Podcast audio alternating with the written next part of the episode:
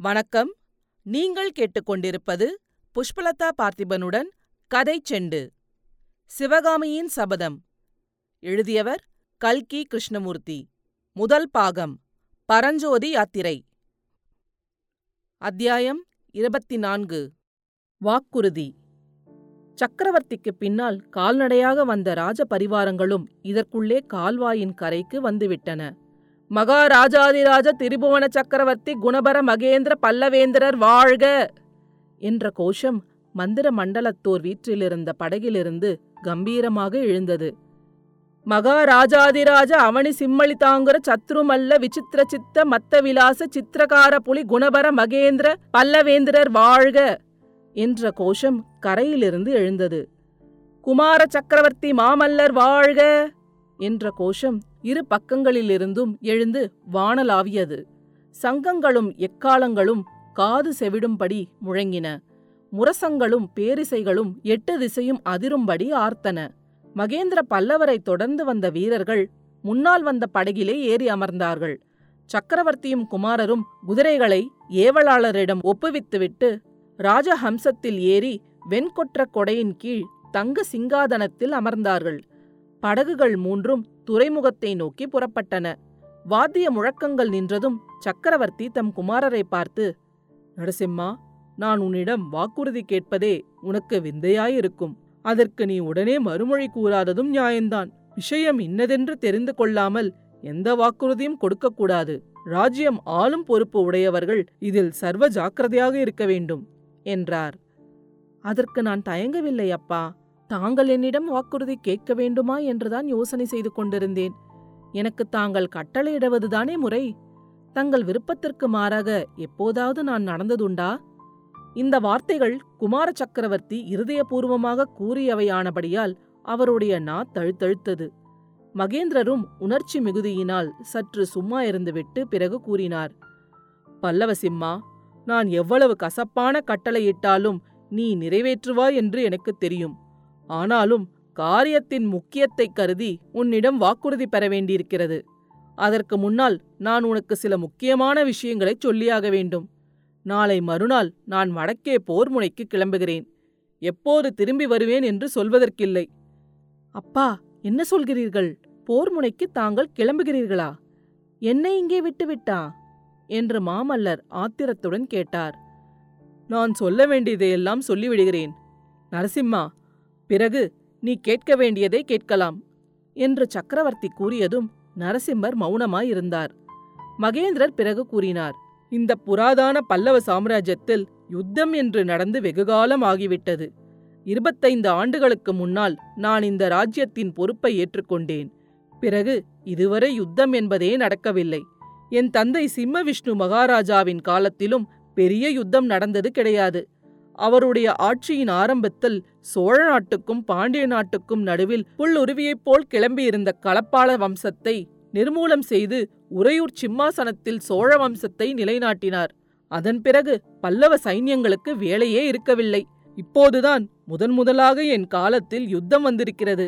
இதை என் இஷ்டப்படி நடத்துவதற்கு மந்திர மண்டலத்தாரின் அனுமதி கோரப்போகிறேன் அதற்கு நீயும் அனுமதி கொடுக்க வேண்டும். இந்த யுத்தத்தில் வெற்றியோ தோல்வியோ எது நேர்ந்தாலும் என் தலையோடு போகட்டும். உனக்கு அதில் பங்கு வேண்டியதில்லை. இத்தனை நேரம் பொறுமையுடன் இருந்த நரசிம்மர் இப்போது குறுக்கிட்டு அப்பா தோல்வி என்ற வார்த்தையை ஏன் சொல்லுகிறீர்கள்?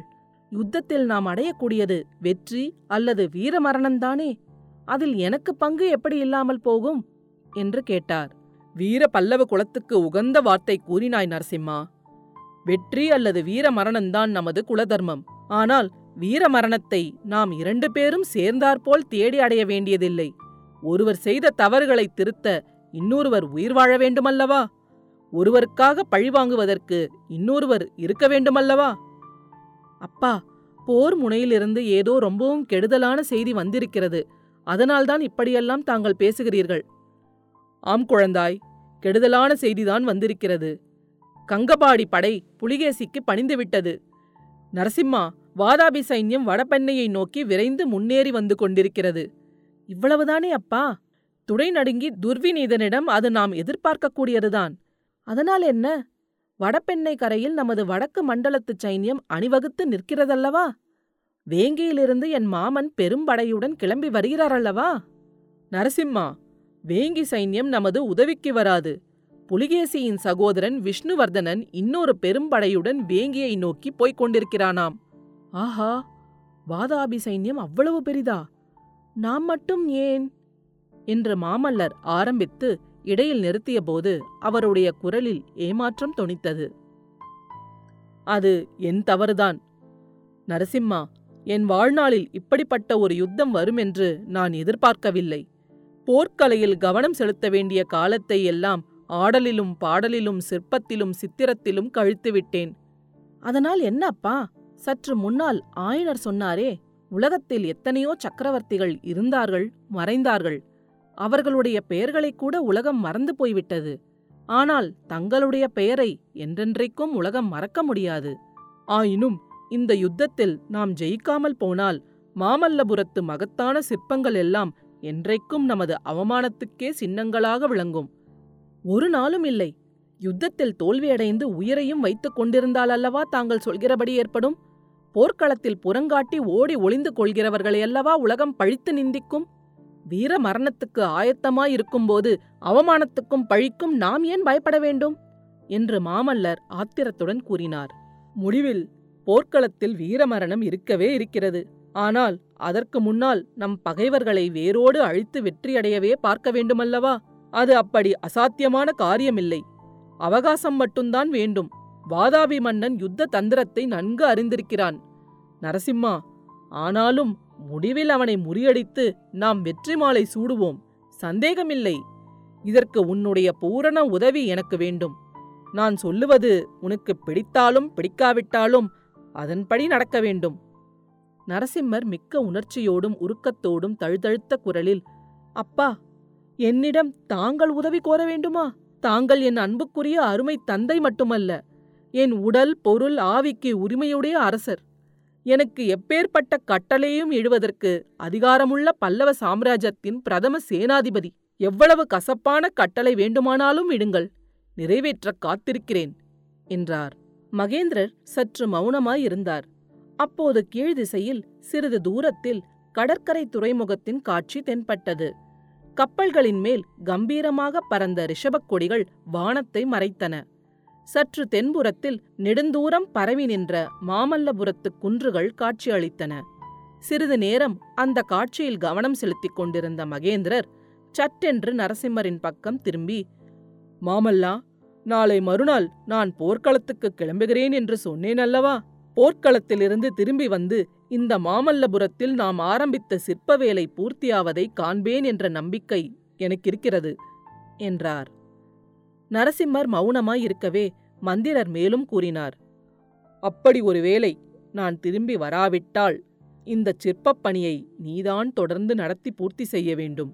இந்த வாக்குறுதியைத்தானா என்னிடம் கோரினீர்கள்? என்று மாமல்லர் வெடுக்கென்று கேட்டபோது அவருடைய குரலில் ஆத்திரமும் வெறுப்பும் துணித்தன இல்லை அதை கேட்கவில்லை. நான் ஒருவேளை போர்க்களத்திலிருந்து திரும்பி வராவிட்டால் எனக்காக நீ பழிக்கு பழி வாங்க வேண்டும். புலிகேசியின் படையெடுப்பினால் பல்லவ சாம்ராஜ்யத்துக்கு ஏற்பட்ட அவமானத்தையும் பழியையும் துடைக்க வேண்டும். அது என் கடமையாயிற்றே. கடமையை நிறைவேற்றுவதற்கு வாக்குறுதி வேண்டுமா? குமாரா அவ்விதம் பழிக்கு பழி வாங்குவதற்காக நீ உன் உயிரை பத்திரமாய் காப்பாற்றிக் கொள்ள வேண்டும். நரசிம்மர் மௌனமாயிருந்தார். இன்னும் ஏதோ வரப்போகிறதென்று அவர் கவலையுடன் எதிர்பார்த்ததாக தோன்றியது. குழந்தாய் சென்ற ஐநூறு ஆண்டு காலமாக வாழையடி வாழையாக வந்திருக்கும் இந்த பல்லவ குலம் இனியும் நீடிப்பது உன் ஒருவனைப் பொறுத்திருக்கிறது. உன்னிடம் நான் கேட்கும் வாக்குறுதி இதுதான். நான் திரும்பி வரும் வரையில் அல்லது நான் திரும்பி வரமாட்டேன் என்று நிச்சயமாய் தெரியும் வரையில் நீ காஞ்சி கோட்டையிலேயே இருக்க வேண்டும். எக்காரணத்தை முன்னிட்டும் கோட்டைக்கு வெளியே வரக்கூடாது. இதோ என் கையைத் தொட்டு சத்தியம் செய்து கொடு என்று கூறி மகேந்திரர் தம் வலது கரத்தை நீட்டினார். நரசிம்மர் அவருடைய நீட்டிய கையைத் தொட்டு அப்படியே ஆகட்டும் அப்பா தாங்கள் திரும்பி வரும் வரையில் காஞ்சிக்கோட்டையிலேயே இருப்பேன் என்றார். திடீரென்று தூரத்தில் சமுத்திரம் ஹோ என்ற ஆங்காரத்துடன் இறையும் பேரொளி கேட்டது. மாமல்லரின் உள்ளத்திலும் ஆற்களியின் அலைகளைப் போல் எத்தனை எத்தனையோ எண்ணங்கள் தோன்றி மறைந்தன. அடுத்த அத்தியாயத்தில் விரைவில் சந்திப்போம். கதைச்செண்டு பற்றி உங்கள் நண்பர்களிடமும் உறவினர்களிடமும் பகிரவும். உங்கள் கருத்துக்களை கமெண்ட்டுகளில் பதிவிடுங்கள். உங்கள் கருத்துக்களை கேட்க ஆவலுடன் காத்துக் கொண்டிருக்கின்றேன். நன்றி. நீங்கள் கேட்டுக்கொண்டிருப்பது புஷ்பலதா பார்த்திபனுடன் கதை செண்டு.